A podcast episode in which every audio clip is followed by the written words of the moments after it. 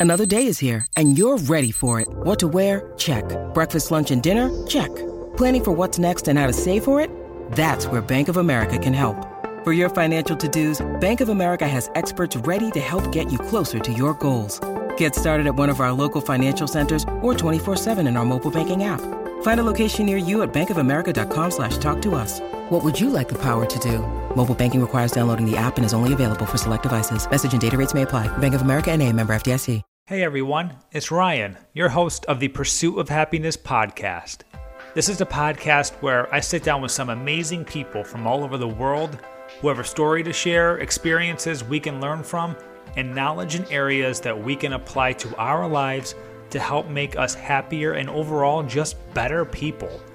Each episode has a different topic with information in all different areas, but each aimed at helping you understand this journey we call life just a little better and from a different perspective.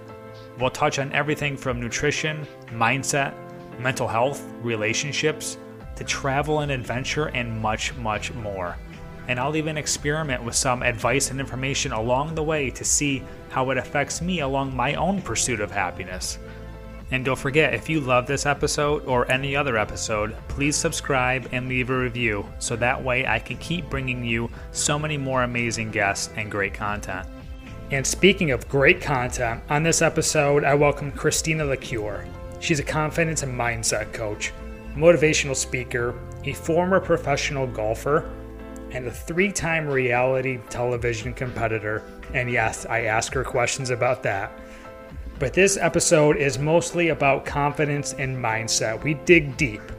I really wanted to know what a confidence coach tells herself, especially before she tees up on hole number one in a tournament. Christina gives so many good tips and tricks throughout this entire episode. I'm actually following one right now. I am standing while holding this microphone, recording this intro, because that's what she does to get more enthusiasm. And honestly, I think it's working. I'm going to stick with this when recording all of my solo episodes and intros. So, Christina, thank you for that tip. And there's so many more good tips and more nuggets in this entire episode. I can't thank Christina enough for giving so much great advice. We go over the story that you tell yourself is so important. We talk about rejection we talk about being nervous. We honestly talk about everything. Christina is a rock star. You can tell on her website, she actually has listed. She has a no bullshit approach, and you will find that out very fast in this episode. But honestly, that's the best kind of coach there is. She will definitely tell you how it is, and I honestly wouldn't have it any other way. So, without further ado, here's Christina Lecuyer.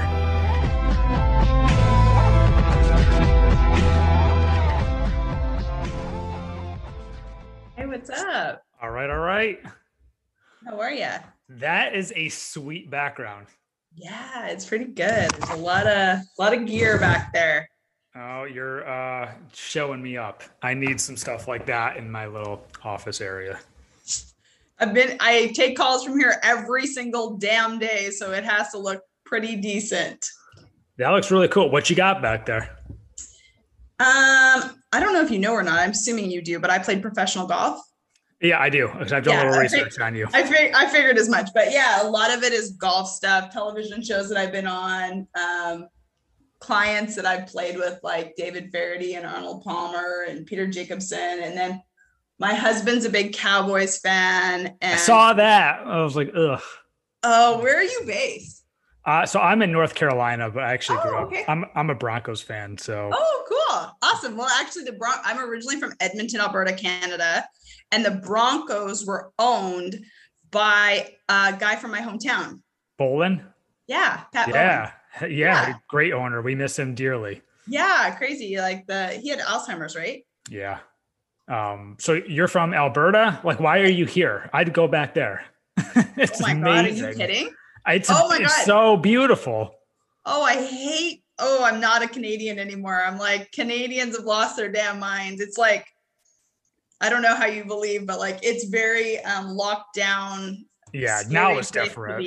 Now it's a little different. Yeah, yeah. I'm just talking about because a, a, year ago, a year and a half ago, I went to Banff and. Um, oh yeah, so I grew up like four hours from there. My I was there before the lockdown.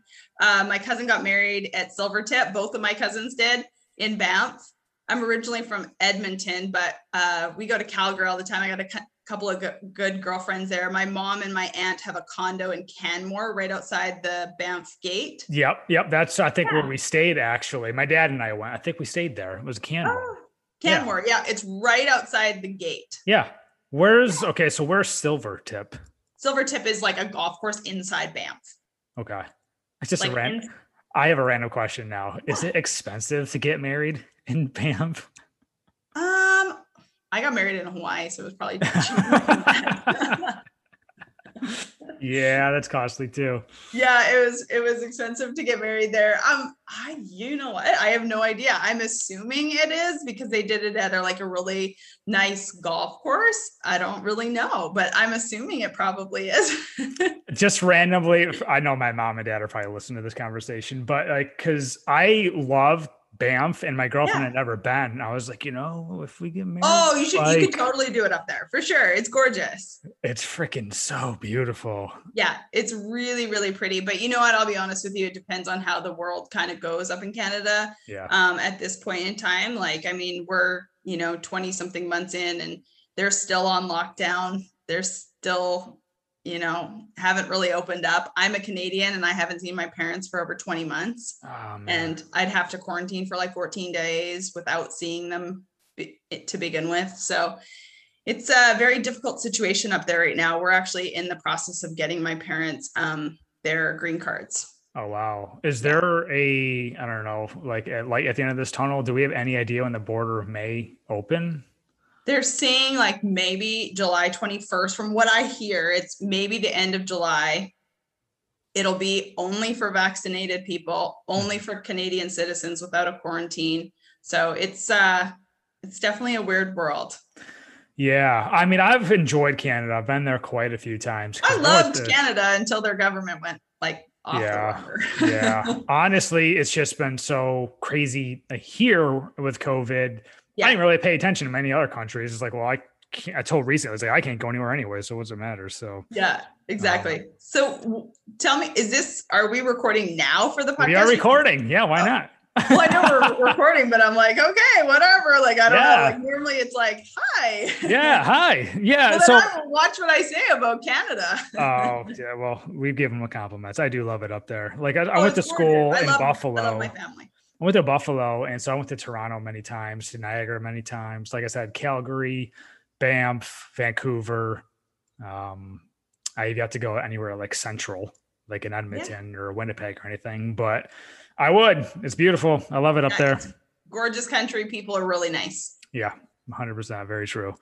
And first and foremost, I should have started this podcast off with a thank you for bearing with me.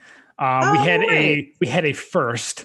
So people who are listening, I scheduled you mm, what, three weeks ago, probably, and 10 minutes before we were supposed to connect. I'm working all day and my internet goes out. I'm like, hold on a second here. I, I was like hitting reset, reset. I'm like messaging you on the side, like, I'm so sorry. I don't know what's going on.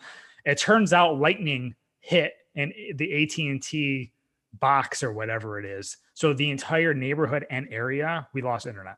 So oh my gosh. it just I, am actually happy that happened before rather than during our podcast because yeah. that would have been like, what the frig? that would have sucked. Totally. But I felt so unprofessional. I almost felt like you know, you're married and now I'm in yeah. a relationship, but you know, the days of like online dating where it's like, sorry, can't make it, not feeling well. And then just you never talk to him ever again. I was like, hope she doesn't think I'm so unprofessional. Dude, you know what? Here's the thing. I I saw how panic mode you were in, and I'm always able to kind of like fill in and do different things. And you know, my whole um, kind of mo in doing all of these things is, you know, I make sure that it fits within my time frame. Like that's why when I message you, I was like, yeah, I don't do evenings, but um, you know, I'm more than willing to do whatever to get you know whatever message needs to get out to whomever needs to hear it and always happy to reschedule and make it work as long as it's in my time commitment. Yeah, I appreciate that. And yeah, like don't tell anybody I'm doing this during work hours, but well, I Hey, it's will, your podcast. exactly. And I, you know, I this is my lunch, but you know, it's uh if I really want someone on here and I really wanted you, then I'll make it work. So yeah, and that's the way I tell my clients all the time. I'm like, trust me, if someone wants it, they will make it work in your that, schedule. That goes for almost anything in life. If you really Always. want something bad enough, you will make time for it. So Amen. I'm a big believer in that. Totally. Um, so I what I reached out to you probably about a month and a half ago now because I loved your background and I love the fact that you are a confidence coach. Granted, you are many things, Mm-hmm. And I'm going to read it off because Ooh, I actually perfect. wrote it. I wrote it down. Uh, I either got this from your Instagram or your website, but so we have a confidence and mindset coach, which is exactly why you're on this episode, but we'll dabble into other things. Motivational speaker. You, as, as you just mentioned, a former professional golfer, which is pretty awesome. Three time reality television competitor. Tell me, before we get too deep in anything, tell me more about that real quick. Yeah. So if you have, if you know anything about golf, then you'll probably know exactly what I'm talking about. If you don't follow golf at all, you have absolutely no idea. It's nothing fun like The Bachelorette or like Big Brother, all of those crazy reality shows. Um, I was on a show called The Big Break on Golf Channel. I was on there um, twice. Um, gosh, however many years ago. I think 2007 and 2009 were the years that I was on that. And then I was on another show for the Golf Channel called Shot Makers, which really never took off, but it was a reality show um, filmed at Top Golf Las Vegas. Oh, sweet. So, what's the purpose of those shows? What, like, what did the winner get? you know, it was a reality show based on golf. It had a lot of, you know, personal caddy you know, fun things that made people tune in each and every single week, but it was like a golf competition show. And so, like, the most famous part of that show was the glass break challenge. And so, you had to like break gla- panes of glass with your golf ball from, you know, distances away. And um, the winner of the show got a tour exemption and a couple hundred thousand dollars and a car one year and all of the things. So, on one season, I won cash, and on the second se- season, I won cash cash and a few trips. Well, that's pretty awesome. You yeah. enjoy your time doing that? Oh my gosh, it was such a great experience. The Golf Channel were lovely people. Like nice. their producers, their team are really awesome. I will tell you the first experience, I was not prepared. I was new to kind of like the whole golf scene and I didn't realize it was definitely a caddy reality show based upon golf. So the first season was like a natural disaster. They made me come off as like a huge Am I allowed to cuss on this podcast, by the way? Go for it. Yep. Okay, cool. They made me come off as a huge bitch. And um, I, you know, I, I didn't really know any better. I didn't really realize what was happening. Uh, did I say the say the things that I said? Absolutely. But I'm an extremely competitive person. And one thing that I'll say that I now know about reality shows is they don't just pick anyone. They have slots for people that they're picking. And mm. I was definitely chosen as like the dumb blonde, but they totally chose me as the wrong one because I am extremely competitive human being and in no regards do I find myself dumb. I'm a lot of things and I may be blonde, but I'm not dumb and I'm extremely competitive and they kind of figured out halfway through that that were the case and then they totally kind of like reformulated the show around the competitive nature and the cattiness of the girls. And so the first season it was kind of a bit of a train wreck, but hey, that's what happens when you do good television. You got invited invited back and then I ended up winning it. It was a men versus women competition the second time and ended up winning it with the girls team. So it was cool. That's awesome. Now you said they made you like a bit like so you but you said the things you said, but what did totally. they sp- splice and edit it up to make it look like? No, that? they don't splice and edit it up, but they'll like ask questions to like make it seem like certain things are happening. And mm. keep in mind too that a reality show is like 45 minutes on television, right? By the time you cut out commercials and stuff like that. But we film, you know, 14 hours a day. So they can take whatever the heck that they want. Actually, reality shows, it's like illegal to um, basically manipulate a reality show, but they can show what they want to show and they can cut what, what they want to cut and they can take questions that are kind of leading towards certain things. But uh, yeah, it was it was a great experience. I don't regret any of it. It was a huge learning experience for me. And looking back, it's like, you know, it definitely propelled my golf and television career at the time. I was going to say, did that kind of propel is probably the right word. So when that was done filming, you kind of like moved to a different level as far as notoriety and things you were able to do? Yeah, that was kind of before social media. That thank God, thank God. Um, It was like, oh God, I would have been torn into pieces. But because I was even torn apart on blogs. Um, but oh yeah, it was crazy. Blogs were a thing back then. Um, but yeah, like I mean, for sure, it was definitely like an amazing experience for me. I'm definitely thankful that I did it. But I looking back, like I grew so much in like personal self development during that time, knowing that like what was going to happen afterwards was definitely a blessing and being able to market myself after the show was over like i started hosting corporate and charity golf events and no one had ever done that before but it started out with you know me doing like local radio where i live here in arkansas and like people were like hey would you come out to my golf tournament and like hit shots and sign sign golf balls and beat the pro type of situation? And you know that really just kind of springboarded into almost like a 10 year job being able to do that. So and it all started with getting you know a little bit of notoriety on a golf channel show. That's really cool. I got to ask yeah. you, how did you get chosen for that? I imagine there was thousands of people that tried to. Oh yeah, back in the day, like the Golf Channel used to interview like literally tens of thousands of people for that show because it was such a big deal. Like, I mean, they probably did 30 seasons of that. Like, it was by far the highest rated show on Golf Channel at the time. Um, and it was so weird. I was playing on the mini tours, the professional tours in Arizona, and um, a girlfriend of mine here messaged me and she's like, Hey, they're doing auditions for Big Break. You should try out. And I was like, What's that? and so I went and I just, I literally was just myself. I did a, an interview. I hit like 10 shots and they're like, Okay, we'll call you. And that was like, I don't know, springtime. But I remember they called me in October because it was near my birthday. And they're like, Hey, just want to like, call and let you know that you've been selected as a finalist. And you know back in the day that they needed to prove that you know you were a woman at birth that was the number one thing. Nowadays i don't know how they'd handle that but oh, they just said like so you're an actual real girl. I had to send in my birth certificate. And uh, then after that it was off to the races. I filmed my first show in hawaii and then the second time we filmed in dominican republic. So i was really lucky to have chosen to be a part of some like really good shows. There were some like really crappy locations over the years, but I got two of the good ones. That's freaking cool. Now, what were you doing when you got accepted on that show? Did you have to like quit your job or were you just golfing full time or what? Uh, yeah, I was playing golf full time. I had just uh, graduated college and I had just turned professional.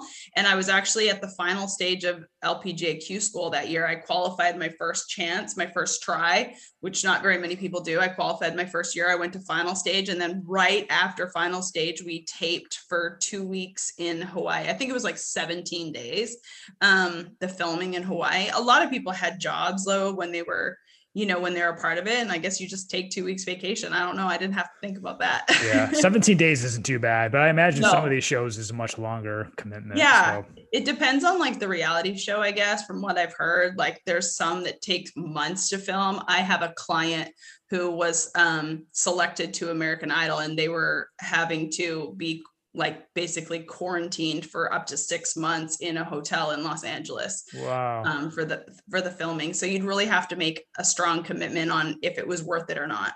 I always wonder that because I watch these shows occasionally. A la, remember like the Real World and Road Rules and oh yeah, back in the day. Yeah, it's like what do these people do? They just quit and just take off for five, six months, whatever it is. It's like yeah. it must be nice to do that, but I guess maybe they're just like you know I'll I'll get paid in the back end for it from being on TV. So yeah, you you know what though, like you literally do not monetize a reality show. Like in you monetize the reality show after, but like. Right you do not get paid crap. Like I think I got like five thousand dollars or something like that. Like you know, like a stipend, and they but they do treat you really well. You get up and get put up in great places, all the food, all the drinks, all the booze, all the things, and you know, a bunch of fun swag and stuff like that. But they definitely don't pay well. Like until it's like a big reality show. Like I'm mm. sure you know you've heard that big time reality shows they get paid a ton of money to be a part of it if they're like a you know part of a big series or whatever, but most reality shows you don't get paid. Okay. And now I know my dad is listening to this, who's a big golfer. I'm an okay golfer. I golf sometimes, but my dad's a big golfer. And I'm sure he probably would want me to ask you right now what's the best course that you've ever golfed? Mm, there's a few really good ones. Um, I think my, one of my favorite golf courses is uh, the Dinah Shore course out in Palm Springs, just because it's always where I played my best during Q school. Um, there's a few really amazing private golf courses that I have been lucky enough to play. There's a couple good ones in Canada, like uh, Jasper Park Lodge is beautiful. Uh, one of the best courses, like around where I live, is called the Alotian Club. Super, super private. It's kind of like um, they call it Augusta, west of the Mississippi. There's a place in Dallas called Dallas National. It's absolutely gorgeous. Um, there's a place, the hardest golf course ever is up in Pennsylvania. Um, gosh, where else? I don't know. Like it's it's funny that most of the courses that I really really enjoy are just like these super private like courses that you wouldn't really know. I get to play golf with like a lot of um you know, clients back in the day. Mm-hmm. Oakmont, like that's the one I was talking about in Pennsylvania. It's okay. super ridiculously hard. Um, yeah, I, have never played Pebble and I've never played Augusta. So those are the two that most people ask. I was going to ask you, have you ever played Augusta? What about St. Andrews? No, I have zero desire. I absolutely hate cold weather and I have zero desire on the planet to go play any of those European cold, like yeah blistering. Yeah, that's probably why I don't even want to play Pebble because I'm like, oh, if it's ever cold, I don't really care too. And now I know why you left Canada. yeah, exactly. Another reason why I left Canada. It's cold as hell there. It's like, mind you, this is the hottest week they've ever had, like I think on record. It's actually hotter up there than it is here in Arkansas. And I'll take I'll play in 100 degree temperatures every single day before I'd play under 60. Uh, we're the exact opposite. Yeah, no, I hate the cold. No way. I hate walking around. It's getting all sweaty after like 30 seconds. It's like, ugh, it just feels. Oh, I love that. Icky. You play better because yeah. you're so loose. It's so humid here, though. Just, yeah. sweat, just sweating, doing nothing. Ugh. I love it. I love it. I have a stairmaster in my garage. It's 100. percent Oh my god! I, I love it. No way. Everybody's different, I guess. Yeah, for but, sure. I love talking about golf. We can keep talking about this, but I'm I was just thinking kind of before I had you on, like you have so many titles, but yet they all intertwine because mm-hmm. there is no sport on earth that confidence affects more than golf. Golf is how much would you say is confidence? Like what percentage?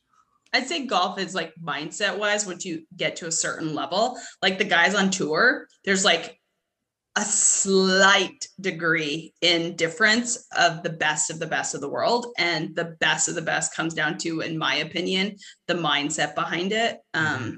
like when you're at that upper echelon level i mean a swing's a swing a putt is a putt most of the time but like really the differentiation there is the confidence part. Like who believes that they're amazing? Who's on that week? Who can get out of a bad moment quicker? Who doesn't believe that there is bad moments? Like i mean it's just like the littlest things on the planet that um, matter the most in sport in my opinion.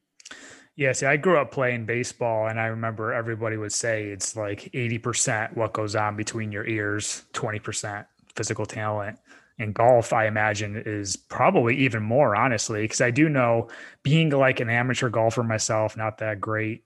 Once I hit one shot in the woods, it's all downhill from there as the next shot's bad then it's bad and really starts spiraling out of control and i i applaud the people that are just like okay one bad shot we'll leave it behind me we'll move forward from here and this is how you approach that that's just such a great mind mindset to have in sport and in life and anything um, people have a really hard time with that, and it's it's funny too because my girlfriend was a really big track star in high school and college, and she said there was always just this one girl that she knew she would lose to every time. My girlfriend said second place. I came in second place all the time because and I was like, "Well, why?" Because you're both fast, you both train the same, you both practice the same, you know how to run. What is that? And she said it was her mindset before the match. Before going in, she knew that she was going to win. She was so incredibly focused that she would just pull away from everybody. And this kind of echoes exactly what you just said right there.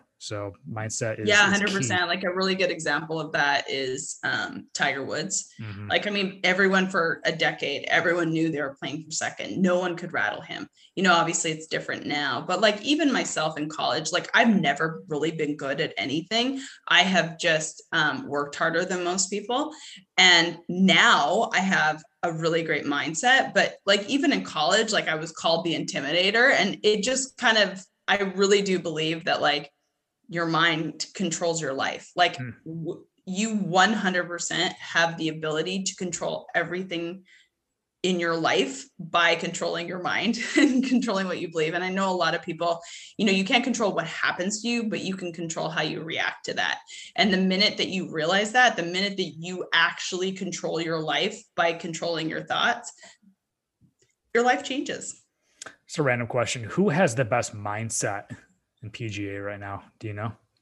that you would PGA? say? Yeah, because um, obviously, or LPGA, because obviously we yeah. was a Tiger back in the day, but back in the day it was a hundred million percent Tiger. There's no doubt about it. I don't watch a ton of golf anymore, but I will say like there's kind of two ways to kind of look at it, and I believe that this is probably true, and take it with a grain of salt if you want, but there's people who are really really smart. So like a bryson dechambeau and like a phil mickelson very intelligent people who think very analytically around the golf course. And then they can like analytically rationalize like what's actually happening on the course and kind of get back to kind of center um, quite easily. And then there's people who are like perhaps a dustin johnson for instance who literally just is like ball hit like mm-hmm. let's hit ball and doesn't like really allow any thought into it those people will probably have the most success. Because when you're caught in the middle of like the emotions when you almost have like zero emotion and you can look at it with zero emotion you'll probably play better golf. Yeah it's almost like sometimes paralysis by analysis sometimes right? Yeah. That'll get me sometimes. I can be somewhat analytical but it's like the times that I don't know, you have a few drinks in you. Just, yeah, we call it the it. like the beer buzz. Like you're like crappy, crappy, and then you get to a certain point that you're like really, really, really good, and then you completely tank. But if exactly. you keep that beer buzz at like the perfect like temperature per se, um, you should play actually really good. But most people cannot control like the perfect non give a shit uh, mentality. yep, and then you start playing better, and you start pr- pressing like, oh, I got to get this right here. exactly. The best golf is played when you're not actually thinking about what you're doing. When you got nothing to lose. It's almost like the same thing, honestly. Like when you go into like a date and or like an interview, and you're like you're you're acting like the end of the world doesn't rely on that. You know, like you can you can mess up you know it's okay you could just be your normal self. And i feel like those are sometimes the situations that you do the best in. It's when you start putting pressure on yourself is when you start mumble jumble and you don't know what you're saying you start sweating and you start like it's almost like grip the club too hard. You know yeah. you can't you can't do that. Um, i'm really interested how you became a confident and uh, mindset coach. How does that happen yeah, um, I tell the story on plenty of podcasts. So when I was, uh, we'll kind of just start right here, but when I was 18, two things happened to me. And I always say this, and it's kind of like the beginning of the story. But when I was 18, two things happened to me. One, I got good looking, and two, I got good at golf. And from that moment on, there's that confidence. There it is. But, there it is. But the, but the truth is, like, I got good at those two things. And what it really did for me is it gave me almost like this hit of external validation. Everyone around me was like, you're so good, you're so pretty, your life's going to be perfect, all of these things. And for a really long period of time, I got addicted to that validation. I got addicted to all of the ATA girls that were thrown at my way. And I was about 18, like I said. And so for the next probably nine to 10 years, I was doing everything under the sun to get that notoriety, to get that validation. And during that period of time, you would have thought my life was pretty damn good. I was playing professional golf. I, you know, as an all American in college, I had this television shows, I was doing all the things, but internally, I was a hot mess, an absolute hot mess. I was extremely unhappy, didn't know what brought me joy had an awful eating disorder, didn't know if I even truly wanted to live. And it was because I was so addicted to what everyone else told me I should be doing in this world that was going to bring me happiness and none of it was. And you know, I looked around, I was like 27, 28 and I looked around and I was like, "Holy shit. I have way more than so many people." What in the hell? Like I am not happy. Other people are happy. They have way less than me. How do I do that? And that was really kind of like a rock bottom moment. It was a come accumulation of so many things. And it was just like in that moment, I just decided something was going to have to change because I knew if I kept going down the path I was going on, bad things were going to happen. And so I really kind of dove into growth mindset. I grew dove into self development and for the next you know until now basically but you know for probably 5 to 7 years I just became obsessed. I read every book listened to every podcast went to every seminar hired every coach and I really just started changing my life organically. And at that time people were coming to me like they were noticing the changes. They were just like how did you do this? What do you do? Can we have coffee? Can i pick your brain? Blah blah blah and that was really the time in which like that small still voice inside of me was like this is actually what i want to do. I want to help people go from where i was which was a total train wreck to where i am now which is you know when I probably started in this industry about five years ago, I was in a much better place. Like it was a complete 180 from where I was. And so that's how my business organically started. I just knew that I could help others go from where I was to where I was now. And then, you know, I became obsessed with it and my whole entire existence started to change. And it didn't happen overnight. You know, I'm five years into this business. I, I didn't go all in in the beginning, but for the last three years, this has been my full time gig, and I'm obsessed with it. I'm obsessed with helping people live fully in their purpose, confidently, profitably. And um, yeah, that's kind of the long story short of how we got here. Oh, that's great story. Um, and it's even, it's always better having a coach or a mentor that's actually gone through it that makes you, yeah makes you relatable. Besides like i'm just some attractive girl who can bomb golf balls and i'm a mindset coach so deal with it. You know it's yeah. you went through the grind so it's very relatable. So i'm sure you you're able to tap into helping people that much better um and and relate to them. So that's awesome. Like i'm just curious did you feel like the need to keep up your like physical appearance and diet and all that stuff growing up yeah it's so interesting because like i didn't really even think about it until i started getting that validation. And i kind of like i went like when i was 18 so like what happened when i got back from i went backpacking by myself so I'm originally from Canada. A lot of people take a year off after college. I ended up taking three years off, or not after college, after high school. And I ended up taking three years off. But during that time, I went backpacking by myself through New Zealand, came home like five months later. And I guess I got in shape and looked a little bit different. And that's kind of when the external validation came. But before that, like I was just kind of a tomboy. I've always been like athletic, you know, never really thought about appearance or weight or any of those things. But like the minute I got that validation, it was kind of like, oh shit, like there's something to this. And that's really when I started getting like stupid skinny. And, but I was modeling at the time, you know, things like where they're like, hey, good job, you. And then, you know, I'll, I'll say right now for the last probably five years, um, I will say that like I have definitely healed myself in the eating disorder uh, arena, which is such a blessing. And you know, a lot of people, a lot of people suffer with that, like whether it's you know full blown or whether it's just like thinking about it all the time. I will say, like over the last five years, there hasn't been one day where I've really thought about that, but I actually don't think about my weight anymore. Um, I've pretty much stayed the exact same weight for the last five years and it's definitely probably 10 pounds heavier than i was when i was in the midst of my chaos. But i work out now just 100% mostly just to clear my mind. I'm so busy. I have such a high stress not a high stress job but like a, a job where i now take on working with my clients. So I do one on one coaching, I do masterminds, I have my podcast, I have my community network. I work with both men and women, and I take on a lot. You know, I always say coaching and therapy are different because coaching is like, therapy we find out why you are the way you are and like we can talk all day about it. Coaching is like this is the this is why cool now how do we take action to change that? And mm-hmm. you know i do business coaching but a lot of it is the mindset part of it. And throughout the day, I take on a lot of people's stuff, whether it's business stuff, emotional stuff, all of the stuff, right? I am kind of like the vessel for that. And if I didn't work out, I would have absolutely nothing left to give. And so for me, working out now is just like a place to like clear my mind. Um, I don't eat perfect by any means.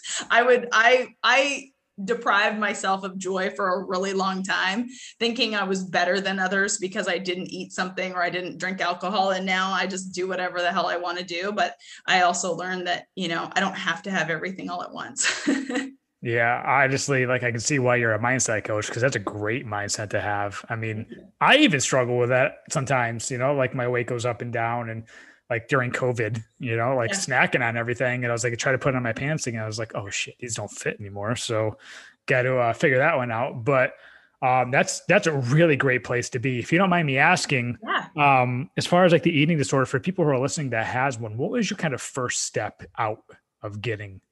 For getting sure, it was like I will say that this is the number one thing I think in my whole entire life that has helped me. And whether you believe in God, source, universe, universe, doorknob, Buddha, whatever, I truly do believe you have to believe in something greater than yourself. For me, it's now God, but I did not come from a faith filled background. I did not come from a religious background. I didn't come from any of that. But when I was at my lowest low, like low in golf, low in the eating, low in life, low didn't really even want to live type of situation, I got to a point that I was like, fuck me, I can't do this myself. Like, there's got to be something higher than myself that's going to help me. And I truly do believe you have to believe in something. Like, I'm not telling you it has to be God. For me, that's what it is now and at the time when i came to my faith like it it wasn't. I didn't know what i needed but i was like i can't do this myself. And i think a lot of people who are very high performers that i work with like they try to control all the things and that was me as well. But i had to give it up. I had to say i can't do this by myself. And it was really like this moment in time where i was like enough is enough. I have to do something. And i had to start being vulnerable. I had to start like talking about it whether that was just with my my husband now but like i mean i've been with my husband for 18 years 17 years he was with me when i was a complete shit show and he's with me now. And you know it was I, had to be open and vulnerable then. I had to like kind of set up small little promises every day. I had to you know figure out that like my worth didn't come from what i did. And i think that that was such a big part. And i work with a lot of guys and a lot of women but the world that we exist in right at the moment, we are trained to believe that our worth comes from either what we do, how we look, how much money we make, all the things. And I had to kind of come to the conclusion that, like, I was not worthy based upon how I looked and what I did for a living and how much money I was making. And like that's a hard thing for people to understand and to grasp, but it's just like small steps every single day. I think having faith, you know, taking action on something that you enjoy. Because for me, I was replacing the self hate with the thing that I actually love to do. Like I love what I get to do on a daily basis. And when you're falling in love with what you get to do, you start you start to love yourself. And then it takes away the desire to kind of prove yourself in other ways. Like I don't get me wrong, I love the fact that I was a double zero and I had rock hard abs and a nice ass. But I also know that I like myself better now as couple abs and okay ass. okay. I'll trust you on that one. Okay. Why do I feel like you are a big fan of Brene Brown? Would I be right in saying that? Yeah, I, I definitely do like Brene. I, I haven't followed her for uh, quite some time. You know, I think at some point in time, one of the things that like is kind of like the main theme in my business is decision, faith, and action. My business is based upon deciding it's your turn. And I think what happens is in the beginning of self-development or even mindset work or whatever, people consume, consume, consume, and they forget that there's a lot of action that needs to happen in order to make changes. Like I can read all of the books, I can listen to all of the podcasts, and it kind of gives you like this dopamine hit when you do it, right? You listen to this podcast, you read that book, you hear what other people are doing. But then at some point in time, you really have to take action for yourself. And so, yes, I've read a lot of Brene Brown. Um, you know, Gifts of Imperfection is one of my absolute favorite books. But I do think too that like I just am now like so much in my lane of like what is my role in taking action for my life that I don't follow a ton at the moment. Hmm. That's awesome. I feel like you are a few steps ahead of me and maybe talking to you is going to get me there. Um, I am. I definitely have a passion to do this. Um, yeah. I love it. I, I have a passion of traveling. I have a passion of my job. So I found really what I'm passionate about, what I'm good at. It's finding. Um, it's almost to me. It's almost like finding the next level. Um, I want to say like of success. I still occasionally somewhat have a chip on my shoulder. It's like an fu. I'll show you. Okay. I want to get rid of. Yeah. I want to be less like that and more I don't know, work with others to achieve and to accomplish goals rather than F you, I'm going to show you. so, uh, I think, I think I, a lot of that comes from like our growing up, right? And like that, totally, right? We're all, like, ever, like I have great parents, but like my parents totally screwed me up. Your parents totally screwed you up. We are all mm. just like literally screwed up human beings. Like this is 80% of my work.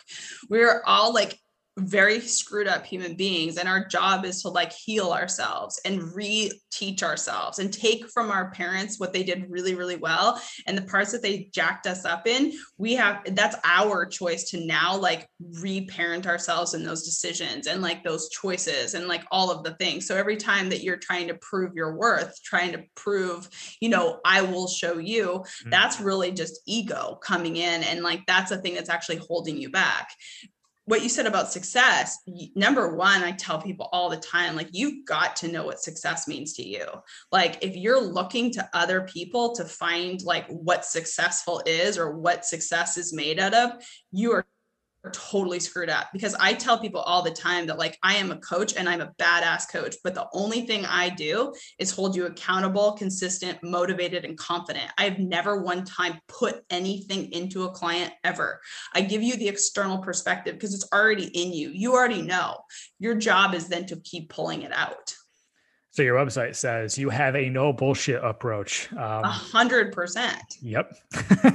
both, bud. It's for sure both. But that's why I'm good. Like that's why I'm good at what I do because like I know for a fact this is my purpose on the planet, and my job is to make sure that like some days I am like I can love all over you, but other days I'm going to have to give you the hard shit. And like, that's what you pay for. That's why you're here because like hard things is how you actually have the biggest most breathtaking, beautiful mm-hmm. moments in life. Most mm-hmm. people try to escape doing hard things.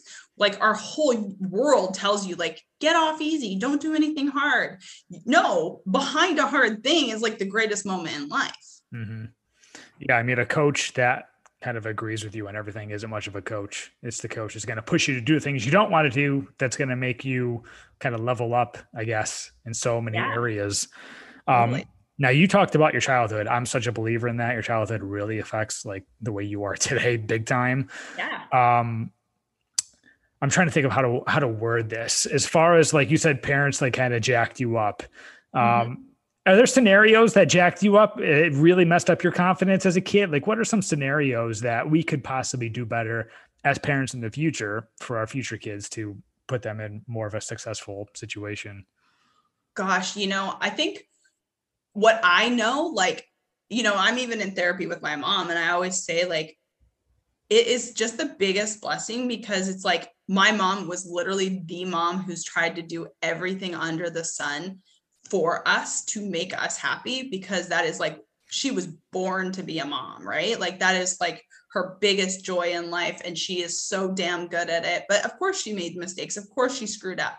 You know, I think I believe like every human is in is like inherently trying to do their best. But if you don't know what is best, if you don't know like that you're wounded, you know, like whatever it was that her, you know, parents did, that she's like, screw that, that's the worst thing ever. I'm going to go over here and I'm going to do the exact damn opposite. Well, then it jacks me up on the other exact side, right? Like it jacks your kids up on the exact same side, right? Like let's just say for instance your dad's an asshole. Well then you're going to be like the kindest nicest let your kid get away with everything in the world.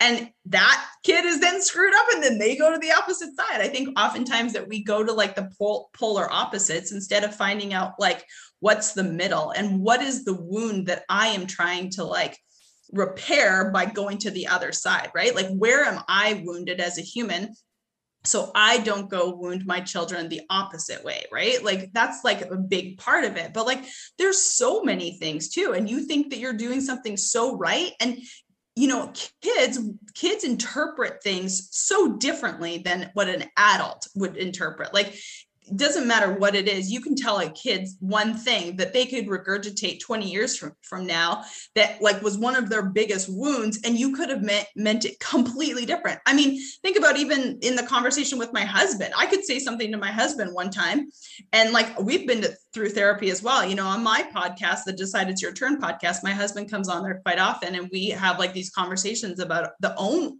our own work that we have done. And you know one of the things that we worked on together was the fact that like I was a very independent person. My dad always told me like don't be a typical girl like work you know work yourself and be strong and take care of yourself and all the things and then i get into a relationship and i was like the first thing i tell a guy which every guy on the planet wants to be someone who provides for his partner most of the time.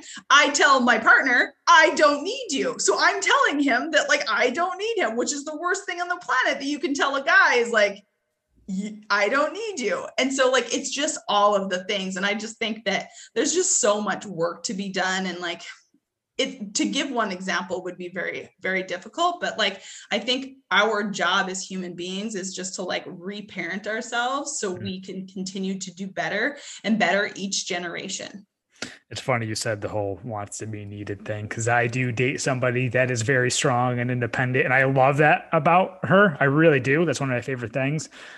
And we still run into issues sometimes where I'm just like, let me help you. I need to feel needed. I know you don't need me for most things, but you can pretend like you do and or just say I can use your help and it makes me feel like I'm accomplished and I'm doing my job. So that is a hundred percent like verbatim everything my husband has said and more. And I think like kind of I don't obviously I don't know your girlfriend, but like I really had to understand that like every time I told Nathan I didn't need him, it was totally wounding him. So now I make him like there's definitely little things that like I make sure number one, know your spouse's uh, love language. That's very, very helpful. We so we actually did a love language podcast like a month and a half ago. We recorded it. So we did oh, that. Cool. awesome. Good. But you know what I would tell your girlfriend is the fact that like what I really had to get clear to Nathan is that like I don't want to feel like I can't take care of myself, but I want you to know that like I 1000% need you as my husband. I need you as my partner.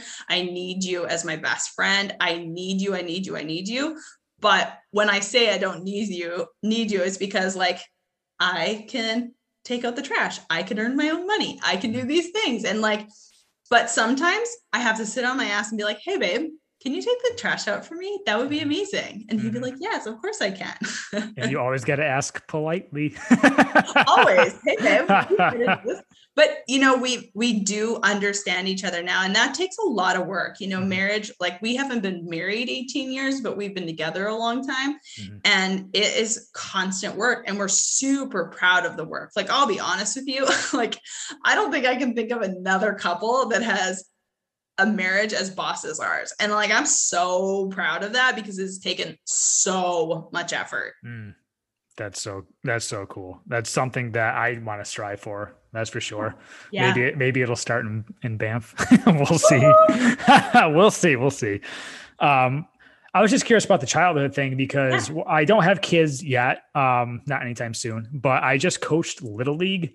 And oh, it's cool. amazing how many kids, like some kids just are ballers. They're awesome. I play little league myself, and some kids just don't have confidence. It's just like, what is it? Where does it come from? Because I know I don't. You're not born with it, but you gather it somewhere. And I just wonder, I guess, as like a kid, like where you gather it, where you lose it, and then how you get it back. Um, yeah. I don't know if you have any oh. insight on that. Yeah, so I don't have kids and that's by choice. I do like kids, but it was something that Nathan and I never wanted to do. Um, but I do know that confidence is like a muscle. Confidence has to be used in order to be grown, right? So, like, confidence is a muscle. Doing hard things makes you more confident because, like, once you've done one thing, you're like, oh, that was difficult. You're training your brain that, oh, I can do another hard thing.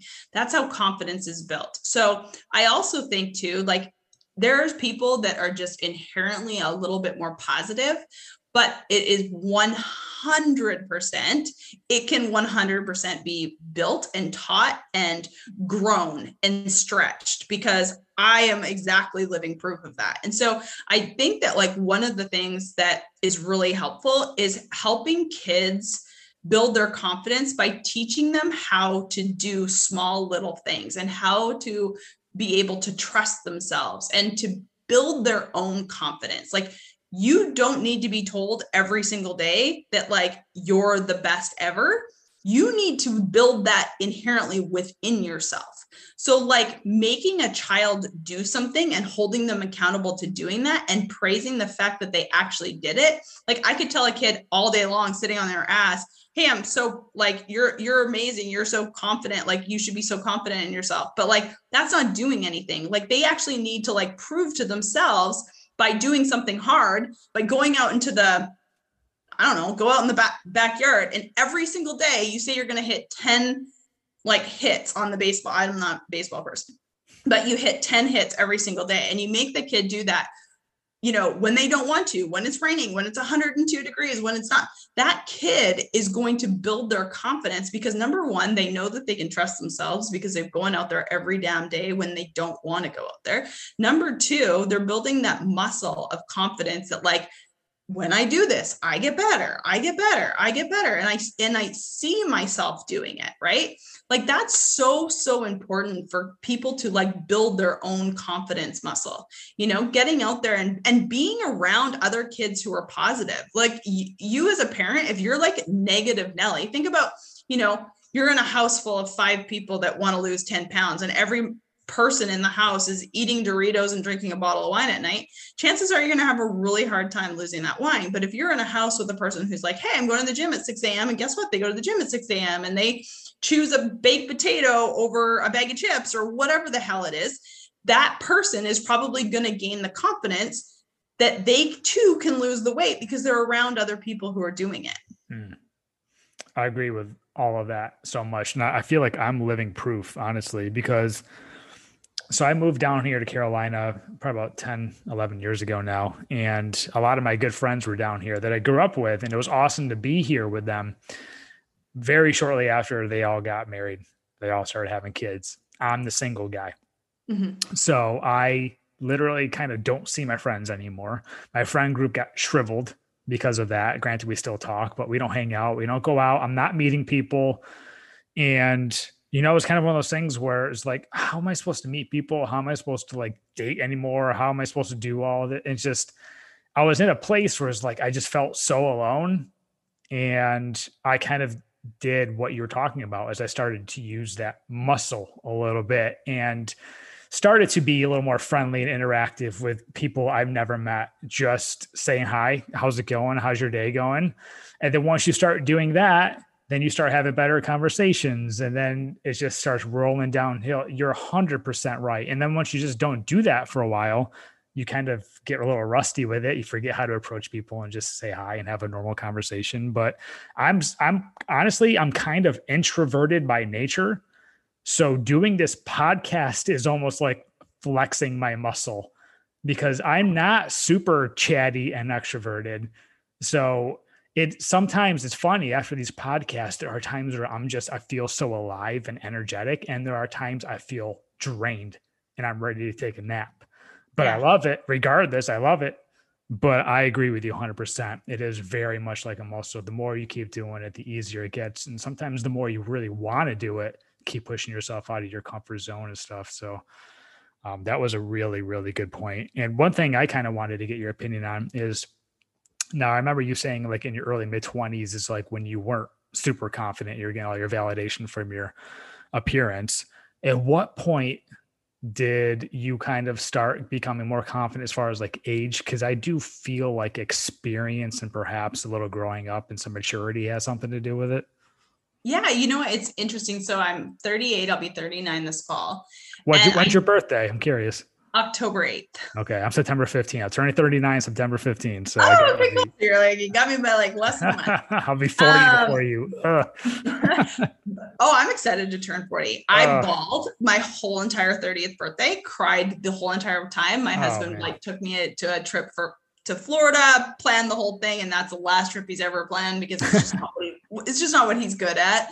Um, but he did do that, and I will say that like that was like kind of the beginning transition of like like like I said, I really just started kind of changing a whole bunch of things when I was like 27, 28 years old. So by the time I was 30, I still didn't feel like I was there. You know what I mean? But like after that point, it was really when I kind of just like went all in, and I definitely see like so my clients are men and women in two pretty similar demographics.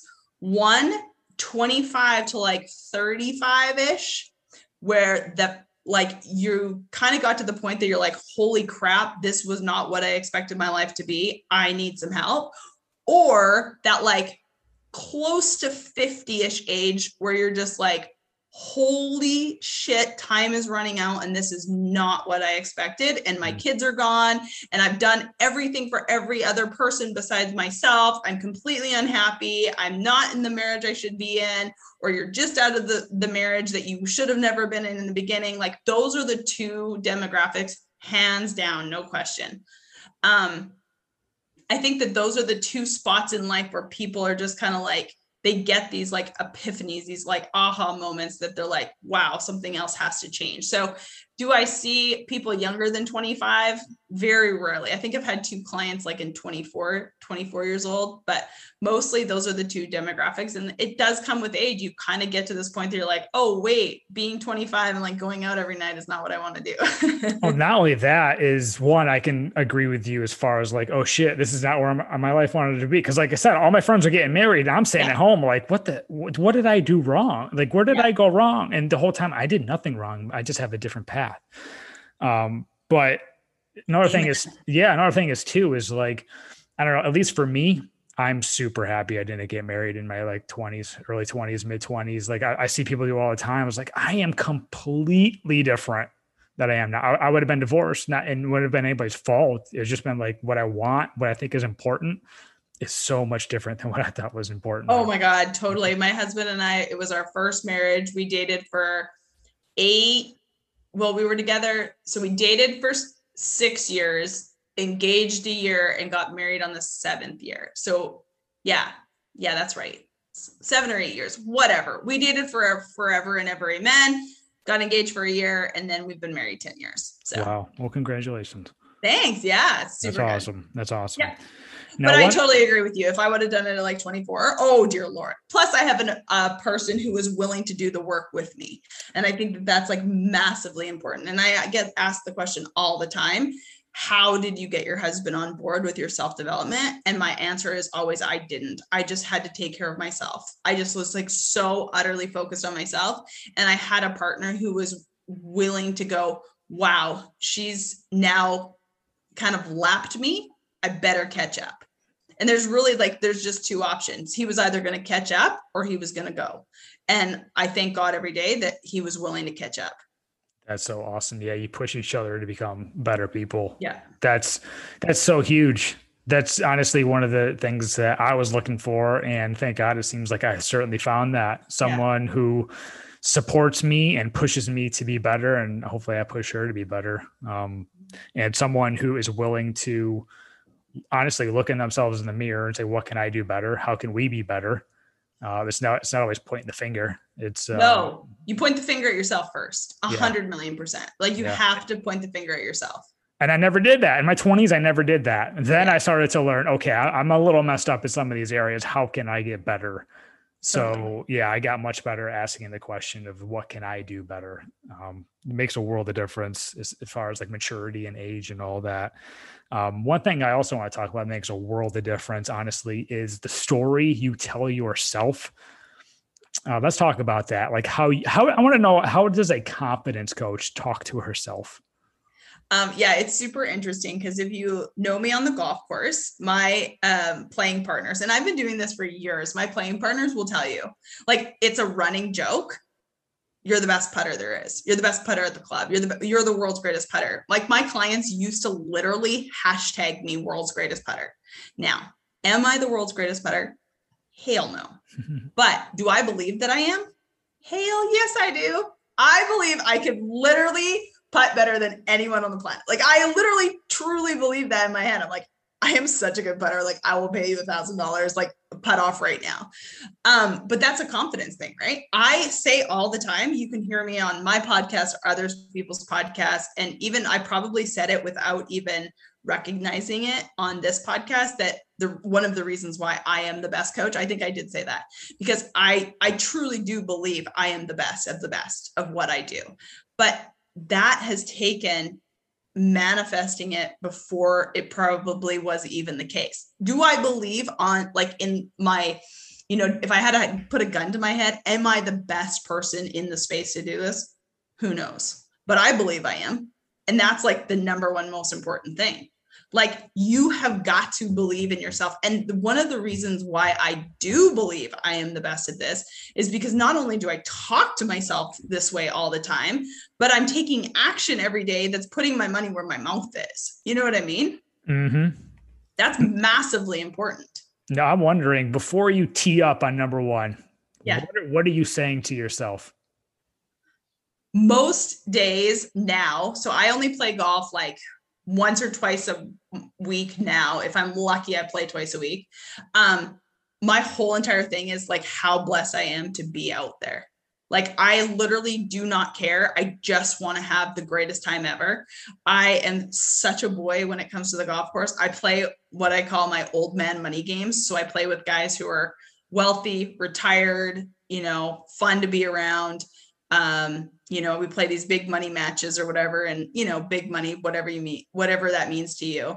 But I just want to go and have the best day ever because like I truly do believe it is such a blessing the fact that like I get to go out and enjoy my day. I'm a member at a country club that's absolutely breathtaking because I've manifested my way there. I've worked my ass off to get there and so I want to enjoy the whole entire process. Like I literally just want to have so much fun. So that's what I try to do. When I start thinking about score, or my swing, or all the things, even when I play bad, I'm like, dang, I had such a good day. I played like shit, but it was like such a beautiful moment to be out there. And that's really what I try to think about now. I just try to think about how grateful I am to have the life that I do, whether that's me doing this podcast with you, whether that's me getting on my client calls every day, whether that's me doing really hard things in my business and managing my team or being a wife or playing golf. I just try to stay in the fact that, like, I worked my ass off for this life. I prayed for this life and I'm now living it. And that's freaking awesome. That's such a great positive, positive mindset. Positive is probably the best word to describe that. It's a mindset we should all probably should have, honestly, especially after a year of COVID.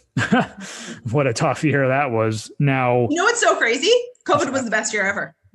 It was a very positive year for me for the most part, for sure. For COVID me, COVID was the but... greatest year ever. I just decided that at the beginning of COVID. If you go back and look on my social media, I'm at BeChristina. I did a video like literally like probably like the first or second week of April. And I said, fucking watch me. This will be the greatest year of my life. I'm going to lap people. I'm going to make more money now and I'm going to have better time this year than any year before. And guess what? I was pretty damn close. That's awesome. I love that confident mindset. It is very contagious. Hell yeah, it is. I love Why do you think people want to work with me? My wait list is so long is because people borrow my confidence until they grow their own. Yeah, I can see that. Now, for the people who maybe, I don't know, shank a tee shot into the into the woods, I want to know what your confidence. What are you telling yourself when you have a misfire? It can just be in life, on the golf course, whatever. What's your mindset to bounce back? Mm, it really is like the fact that like this is not life or death. It's no big deal. I, I was playing really crappy golf at the beginning of the season, and I just kept telling myself, I'm like, well, this is because I haven't played in a while. This is because like there's something off in my swing. I'm like, I know how to play really good golf. I know how to figure this out. I know one day it's just going to come to me. And then you know you can put in the time. I'll be honest, I didn't really put. I used to practice all the time with golf, and now I'm like, I am the girl who like jumps out of the car, hits ten golf balls on the first tee because I used to put in so much time to it. And but I think that that's a thing too. I can't be mad at myself. I don't practice. How can I how can I be mad and beat myself up about something that I'm not putting the work into? My priorities right now lie completely different than they used to lie. My priorities lie in my business. My priorities lie in my relationships. My priorities do not lie no longer in me being the best golfer. And that is, I think, something that every golfer needs to remember.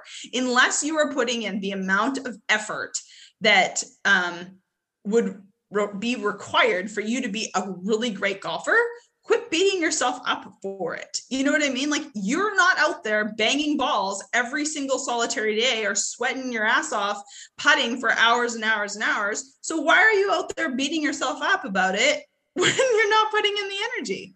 Makes a lot of sense. And something I'm curious to get your opinion on. So, a situation I was in, I was to say a couple years ago, being single, is let's say walking up to somebody at a bar or whatever you want to mm-hmm. introduce yourself to somebody. I know there's people listening to this probably like, what does a confidence coach tell somebody when they just get shot down or reject? It's the fear of rejection. What should you say to yourself after, let's say you ask for a phone number and you don't get it, or you try to have a conversation, didn't go the way you wanted it to? What's the mindset you should have after that? Well, you first of all, you have to figure out like who you are. You have to like know, be confident in yourself. I mean, if you're confident in yourself, I'm not telling you that some of this stuff doesn't hurt. I'm not telling you that some of this stuff isn't like a bit of a bummer because it feels like it is when you're in it. Like even in business, like, you know, even when something happens and it feels like, oh, this is the worst thing ever. How did this happen? Like, if you truly believe like deep within your core this kind of comes back to the faith aspect but if the if you believe deep within your core that like it is absolutely happening for you and that there's a purpose and a reason you're going to be able to get over that bump a lot quicker. You know you're going to be able to get over that rejection a lot quicker. Like clearly that person's not for you or perhaps it has nothing to do with you or perhaps you know maybe a year from now they'll circle back. Or what lesson can you take from it? You know like what healing do you need to go through in order to get to the next best version where that person is then for you? And then oftentimes too it's never about you. Don't don't make it about you. That's so freaking true. We'll never know the full story you'll Hell never no. know and you got to almost accept that because totally. there was times where like i said like when we started this podcast i was like somebody would bail on a date and it's just like well what the hell blah blah blah for all you know something happened um some there was issues with them you just dodged a bullet and totally. I, I love the fact that you just said, you know, you got to tell yourself that they, they're not for you. They just, I got to the point where I got, I became really confident myself. And if it didn't work out or whatever, it's like, that kind of sucks for them. You know, I guess they're just not for me and I'll find someone who appreciates me more. So that's exactly it. You have to like yourself first. And I think that that is a thing that so many people struggle with is they are trying to find happiness or fulfillment or whatever it is in the other person. Mm-hmm. And if you're looking for something from that other person, it's going to be really, really friggin' hard because oftentimes, if you can't find it for yourself, taking it from that other person is not the best thing for you, in my personal opinion. But I will be honest with you, this is kind of like a crazy situation. And I definitely have spoken this. And it's so interesting that relationship is coming up in this podcast. And three of my clients right now are either going through breakups or dealing with hard situations. And I will be completely honest with you. I have literally been in three relationships my whole entire life, and one is my husband. So it's, I sometimes feel like that I've had a lot of um, bumps along my road, but it's never been really in relationship, which is super interesting. Yeah, but it sounds like you've put a ton of work in. So you have an idea of how to make a relationship work. Oh, a hundred million percent. There's no question about it. But like it was, it's interesting because I was always the girl who was like, did not give two shits about being in a relationship, did not care, didn't even really care to like go on a bunch of dates. It wasn't something that I really was, it, it hasn't been, I think every one of us has, you know, a couple of things, right, in life. And I think that it's never really been one of my couple things, but I definitely have empathy for the people that it is their thing, you know, mm-hmm. because we all have a thing. And I think oftentimes we look at other people and be like, oh, it must be so nice they have this. I'm like, well, you don't know like the three other dumpster fires I have going on. Right. Yeah, and it took me a long time. I want to give a shout out to my buddy Brian, who actually had you on his podcast. I'm not sure when. It might have been a year or two on Draco to the Just Get Started. Oh podcast. my god, that was like four years ago. I'm like, was it? Wow. yeah, no, he's one of my good friends, and I oh, remember. Oh, really cool. I remember talking with him a few years ago, and I had these frustrations I was telling you about, and he's like, you know, just you're just on a different path. Yes. You know, and sometimes you just really have to stop comparing. You just have to do the best you can do and that's going to be good enough. And what happened was honestly, like I started to travel a ton the last few years. I started this podcast. I started, you know, I was doing my freelance like graphic design work and stuff. You know what that did? That made me super interesting. that yes. made me very busy and passionate. And then when the when I met my girlfriend Kristen, like all those things were already lined up. And she appreciated everything I was doing, not what I was talking about doing or what I was going to do. And now it's funny because I had to tell myself many times, like, that person wasn't for me. That person wasn't for me. And now, honestly, like, so we started this podcast at four o'clock, right? Yeah. 357, I turned my phone on. I see a message from her saying, Good luck in your podcast today. Like, that is what I waited all those years for. Yeah. For the people uh, who are like single, having a hard time, I, I get it. Keep focused, keep doing you, keep honestly keep focusing on you, making yourself the best you can, and you will find someone who appreciates that. Amen to that. There is, and and quit telling yourself all the good ones are gone. Do you know how many people say that shit? I'm like, what are you talking about? Mm-hmm. I know awesome people. Like exactly. I know great people. don't lower your standards either. Keep Hell your standards. No. Keep your standards. Now, one thing I wanted to touch on too about confidence is you can tell who has confidence by body language. Now, how do you work on body language with your clients? Oh, good question. I don't really do that very often. Really? Body language no, is huge I don't, me.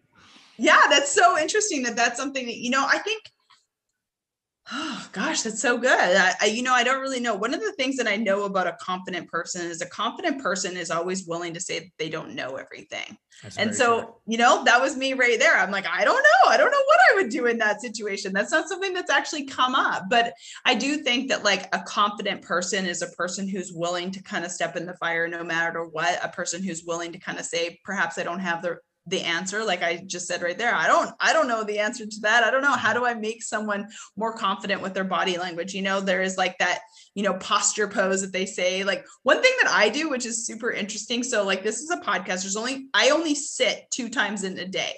I only sit if i am on a podcast or if I am on a group coaching call where I have to take notes. Hmm. But most of the time, I take all of my clients. So I do one on one coaching and group coaching.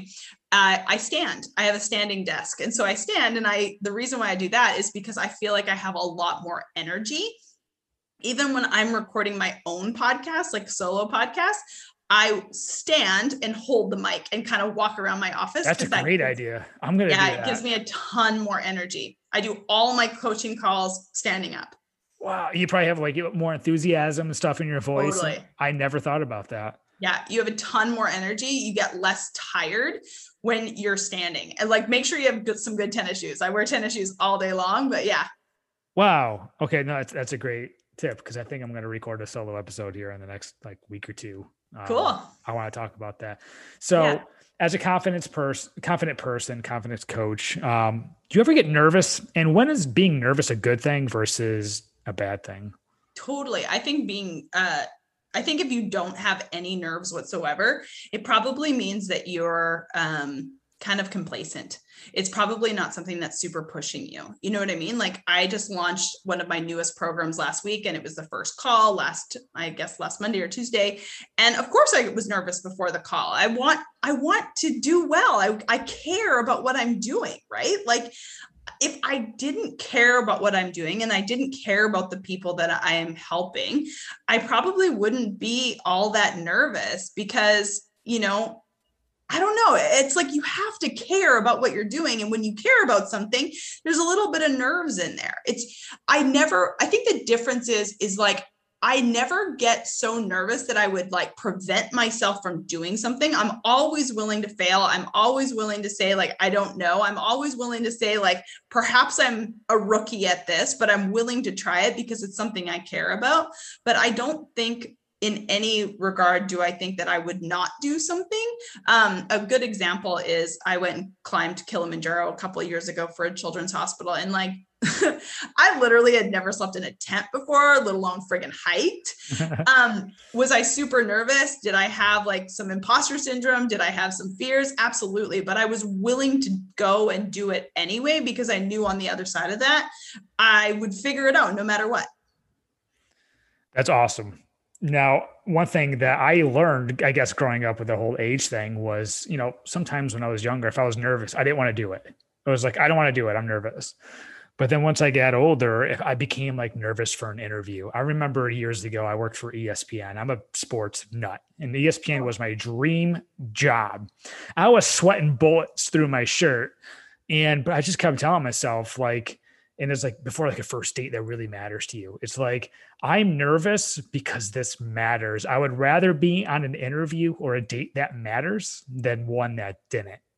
I just kept telling myself that, and that made a world of difference for me. It's like this is a good nerve. It's not a bad. Hundred percent. Like, don't do anything that doesn't really like give you some nerves because it truly means that you're probably staying complacent. Like to get to the next level in anything, you probably have to do something that makes you a bit nervous. That's that's so so true. Now, congrats on climbing Mount Kilimanjaro. So the one thing that really makes me nervous is heights Oh, That's yeah. one thing, like cliffs and stuff. I yeah, I'm gradually getting there, but it's a slow, it's a slow get there. we'll see, we'll see. Now, I, I'm curious to know, as far as like a, a confidence coach, like, do you do like any mind workouts? Do you do anything for mindset? Any meditation? Do you have any tips or tricks with that? Yeah, for sure. So like I do like daily gratitude, daily um, kind of journaling, brain dumps, getting things on paper. What am I grateful for? Uh, I think I do anything to kind of calm my breathing during the day. Like I definitely calm myself with like um, slow breaths for sure because to me like in between clients i know this kind of sounds weird but in between clients i run up and down my stairs to change my energy. And then oftentimes like i'll say out loud what i'm grateful for and then i'll kind of calm my breath by breathing in, holding it, and breathing out. And so, like, it's this weird kind of like mental routine that I go through to make sure that like I'm kind of in the right space. So after you, um, I have a I have a, one of our group coaching calls tonight. So I'll probably change my energy, run up and down the stairs, get into gratitude, and then calm my breath and kind of get refocused. But for me, like I I'm not a big meditator, but I am huge on stillness and pure silence. I am always going and I am full of like energy. Like I hope your audience can tell on this podcast, I'm super passionate about what I get to do. Yeah. And so by that, I have to figure out how to calm myself as well to get back into the highest, I call it the highest vibration, so I can be on for all my clients all the time. So for me, it's just like getting myself back to this clear mind, high vibrational space where I am able to be on like a frequency, you know, as woo as that sound, but like on a higher vibration to where I'm bringing the energy, I have the clarity, I have the confidence. And so for me, it's just a matter of like getting centered in that, being so grateful for what I get to do on a daily basis, and just remembering like, this is a life that I've created. And even on stressful days, I'm like so unbelievably grateful that this is my life. So, yes, it's a quote unquote practice, I guess. But for me, it's just getting in that vibration. This is also why I feel like you are a few steps ahead of me because we live, I was, I'll, I'll say kind of similar lifestyles as far as like go, go, go. Yeah and I, my biggest, biggest weakness, and a lot of people close to me will probably attest to this, is stopping, slowing mm-hmm. down, being still in silence. I don't ever have any of that. And because I used to think, um, you know, I went to a therapist a couple years ago and we were talking about things and um, she said, Do you ever have any downtime? I was like, Well, I walk my dogs a lot and around the neighborhood. She's like, No, that's not downtime. You need to sit still, quiet, and think. And I said, No. She's like, Don't you think there's a reason for that? And it is my biggest weakness is one of those things where I know I need to do and I still don't freaking do it. But it's like every day I wake up, walk my dogs, go to work, I'll do a podcast, do my freelance, go to the gym, go see my girlfriend, go to bed, put the TV on and fall asleep. Like, and I do it over and over and over again. I travel, I plan, I do all this. And so I want to know how did you get to where you are today as far as like having more stillness and quietness did you just kind of force yourself to do that or how, how do yeah, you, you kind of have to force yourself to do it but you also have to know like you kind of get to a point of burnout but i think oftentimes people don't like stillness because that has a tendency to think and a lot of people who don't like their own thoughts and i'm not saying that this is you but i mm-hmm. know for myself my schedule had to be from the second i woke up until the second i went to bed because if i had that i had had the ability to not think. I had the ability to not like think about the thoughts that I didn't want to think about, like think about like a, that I didn't like myself or what I was doing or all the things. And I think that that's oftentimes we live in a world where people numb from feeling, and you can numb by being busy. You can numb by scrolling social media or turning on the television or doing all the things that keep you from actually being still. And I think, you know, being so my social media handle is b christina b-e-c-h-r-i-s-t-i-n-a and the reason why that is is like every single day my job is to show up and be christina. What does that look like today? Who is that today? What serves the highest purpose today by being christina? Some days it's golf christina some days it's coach christina wife christina all the things. And it's also being christina sitting on my ass and doing nothing and knowing that i am okay and worthy doing that. I think oftentimes you know you just said you're a high achiever you get your worth from doing. So if you're just being, are you actually worthy? Like there's a lot of things that kind of go into that. So I think definitely just understanding that being is actually what we are created for. And when we're in alignment with what we're you know how we're showing up in the world we know that we can be and it doesn't um, take away our worth i'm going to listen to this again see now I feel like you're definitely right as far as like people are, are busy because they want to feel numb and don't like their thoughts. Um, I, I want to say, you know, I'm not going to say that's not me, but I want to say, at least for me, I truly believe there's sometimes I try to give myself downtime and I feel like there's just something productive I can be doing at that moment. Like, why am I sitting here when I could be doing this? Or totally. and and that I actually agree with because you are a high achiever and you do love your life. And like I am very similar. Like I actually think the greatest asset on the planet is time, and it's the the thing that we cannot get any back of. So like there's that that balance in it. But my question to you would be like, where do you get like your greatest epiphany moments? Where do you get like this like sense of like mo- like for me, I get my biggest aha moments, my biggest epiphanies in pure still- stillness. In, in the shower. In the shower. Yeah. But think about it. That's being still in some regards, right? Yeah. So like, yeah. So if you allow yourself to have more stillness, chances are you'll have more clarity. That's honestly with what you just said, something just clicked. That is great to hear. I never thought about it from that perspective because it's funny because I was literally just talking to my girlfriend a week or two ago about this. I was like, "Do you ever have great thoughts in the shower?" I was like, yeah. I, I, think there's science behind water flowing over you that like releases some kind of some imagination chemicals, whatever you want to call them." Yeah. Um, I actually think that's a thing. But I remember we were in Tahoe a few weeks ago, and I was taking a shower.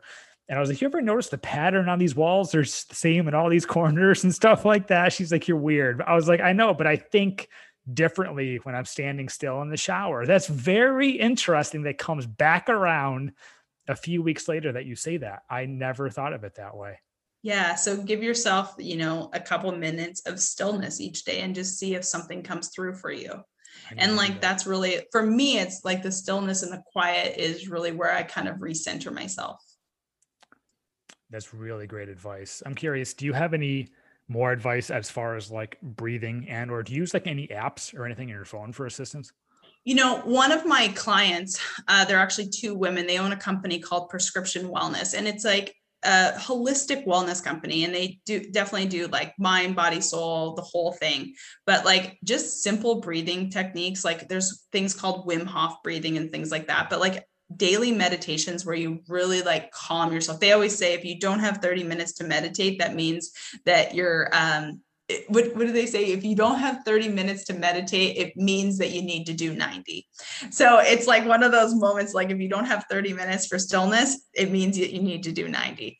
Um, but for for their techniques, I would say definitely go to prescriptionwellness.com. But like it's basically like breathing in through your nose for five, holding it for five, breathing out for five. And I definitely think that what that does is it like I can physically tell like physio- physiologically how it calms my body like i i vibrate so high because i'm passionate about what i'm doing so i think for me just like calming my breath and sitting still and like not looking like stopping yourself from like looking at like even your book your phone your computer nothing and just sit there and just like listen to your breath for even five minutes, like just five minutes, it'll change a lot of things. Oftentimes during the day, I'll go outside and I'll just sit in my backyard for five minutes and look at the sky. To me, that just like totally calms my nervous system. It just calms me down no matter what I'm thinking during the day. And I I do calls in 45 minute segments. So usually, typically I have like 10 to 15 minutes in between each call. And I'll try to like calm myself in between each call. For me, that's very important. Okay, so it seems like you do the breathing techniques in the middle of the day, not necessarily when you wake up, or do you do it before you go to bed too, or? In my morning is really so. My morning consists of like before my feet hit the ground, I immediately get into gratitude. So like I don't write my gratitude anymore. Like I just say 10 things that I'm grateful for in my head, minimum of 10 things that I'm grateful for in my head before my feet even hit the ground. So I get up between 4 and 5 every single morning and in that time before my feet hit the ground, before I go pee, whatever, like I literally am just like thinking about the things that I'm grateful for because I'm I'm training myself to think about the positive things before my feet even hit the ground because oftentimes we wake up and we go straight into go mode. I literally don't do shit for probably about an hour to an hour and a half every single morning. Like besides, you know, drinking a cup of coffee, doing my morning devotionals, you know, like doing my posts on social media. I do that every single solitary morning for the last four years. You know, I'm just very consistent with what I do in the mornings, but it gets me centered for my day. And there is like pure style, pure silence, pure stillness during that time. I'm always interested to know the routines of successful people, let alone confidence coaches. So that's a good little nugget too. Like uh, it's these questions that I love hosting a podcast because it's the successful people. You, what do they do? When do they wake up? What are their what are the routines? What are they eating? When are they going to bed? All that stuff. Because it's small habits that like literally move monuments. Like literally, like I swear to God, I've been doing the exact same thing for like five years. I pretty much wake up at the exact same time. I go to bed at the exact same time. I do the exact same things every single day. I don't miss things. I don't put things off. Like that is the key to, in my personal opinion, what's the key to your success? Um, the fact that I am like uberly consistent, mm. like game changing consistency. Like that's it. You could probably murder me after watching me for a week because like I do the exact same shit every single day. yeah, but consistency is how you kind of tell yourself you keep showing up and that's how exactly. you build confidence too. Totally. That's so awesome. So as we kind of wrap up here a little bit. So for the people I, I would say who are listening, perhaps maybe uh have a little bit of a low confidence right now or maybe a low self-esteem. Do you have any like kind of maybe little tips or tricks how to get them started in the right path? Yeah. So uh, a good friend of mine, she has something called a DAC card, and it's called a daily agreement card. And she was a part of Ed Mylett and Andy Frisella's masterminds for a long time. And she kind of took the habits of like those high performers and created this daily agreement card. And it's basically five things that you put on this card the night before. And the whole thought process behind it all is keeping small promises to yourself every single day. Like that is the whole entire game changing, like premise beside behind it all is let's say you don't drink water and you want to drink water but every single day you don't drink water. Well you're training yourself that you can't keep a promise to yourself. So if your goal is to like start drinking more water and no matter what you drink 5 cups of water every single day for however long your brain knows that it can trust itself. Like that is the key is small habits consistently every single day get them done in the morning like decision fatigue is a real friggin' thing. If you're saying, hey, I'm not going to drink wine, but like you compromise every single night, you're training yourself that you're not confident in the fact that you can keep that decision to yourself. So yeah. create a habit, create what I call, you know, I try to like make sure like we have stop losses. Like what is the thing that is going to happen no matter what so we don't have a loss at the end of the day. And I I mean put in habits like take shit out from your house, like do things every single day, add some add things in that allow you to keep small promises to yourself because confidence is built by keeping promises to yourself by doing things over and over consistently hands down no question. And don't lie to yourself every day. If you say you're going to do something hold yourself accountable to do that thing but don't say i'm going to go to the gym for 3 hours a day starting off because chances are you're not going to be able to be consistent with that. Be consistent with small habits as much as possible. And those small habits, 365 days a year, are going to be massive changes. If there is anyone listening to this that was wondering why or how you were a confidence coach, they are not now. they are not wondering that anymore. And I like the fact you just said Mylett. I, I like listening to his podcast. He's got yeah, he's great. Um, who are you? Who are your biggest inspirations right now?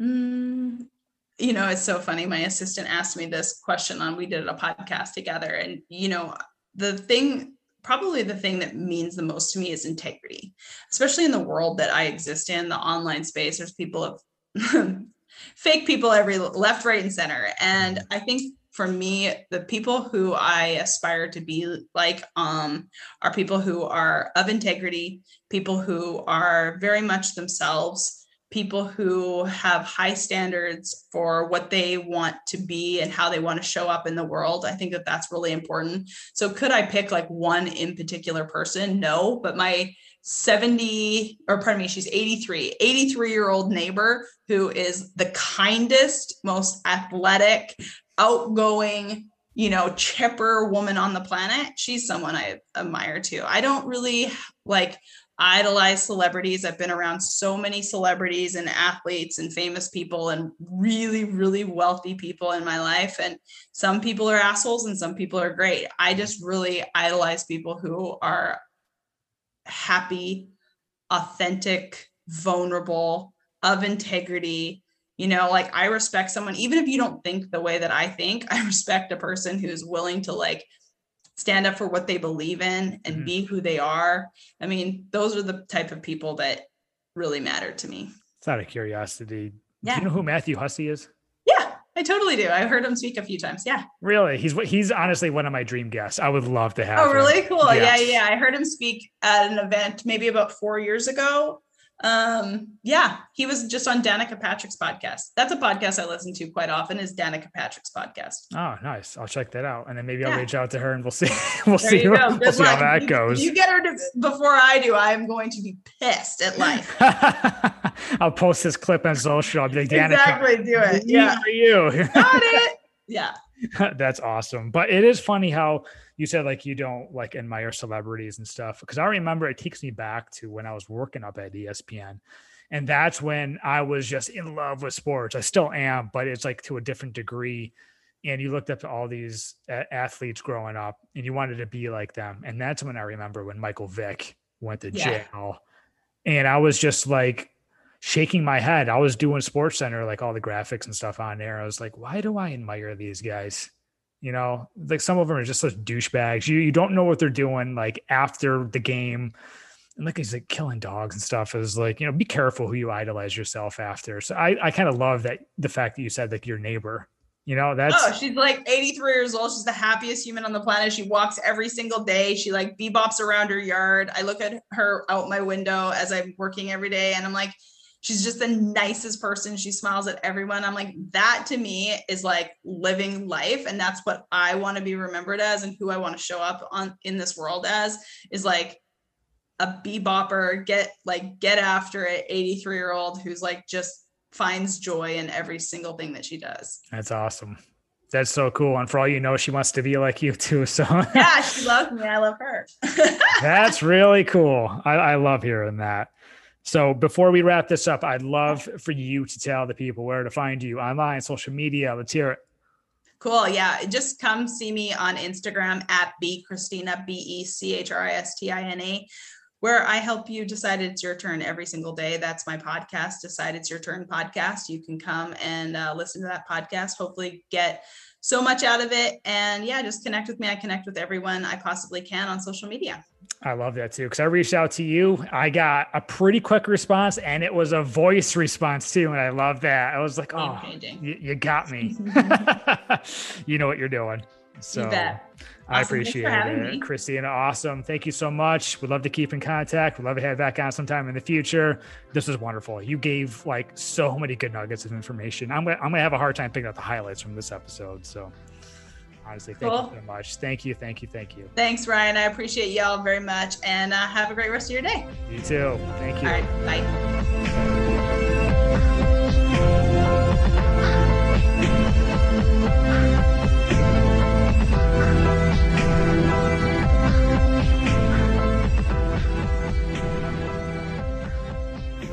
A special thank you to Christina Lecuyer. If you couldn't tell she was a mindset and confidence coach, then I'm not sure what podcast you were listening to. She definitely does not lack confidence, and I love it. And you got a little sense of her no BS approach that she gladly puts on her website. But it's amazing. Christina, you're great. I hope to link up with you again soon. And don't forget to give me a follow, subscribe, leave a review so I can keep bringing you great content. And I'll catch you next time on the Pursuit of Happiness podcast.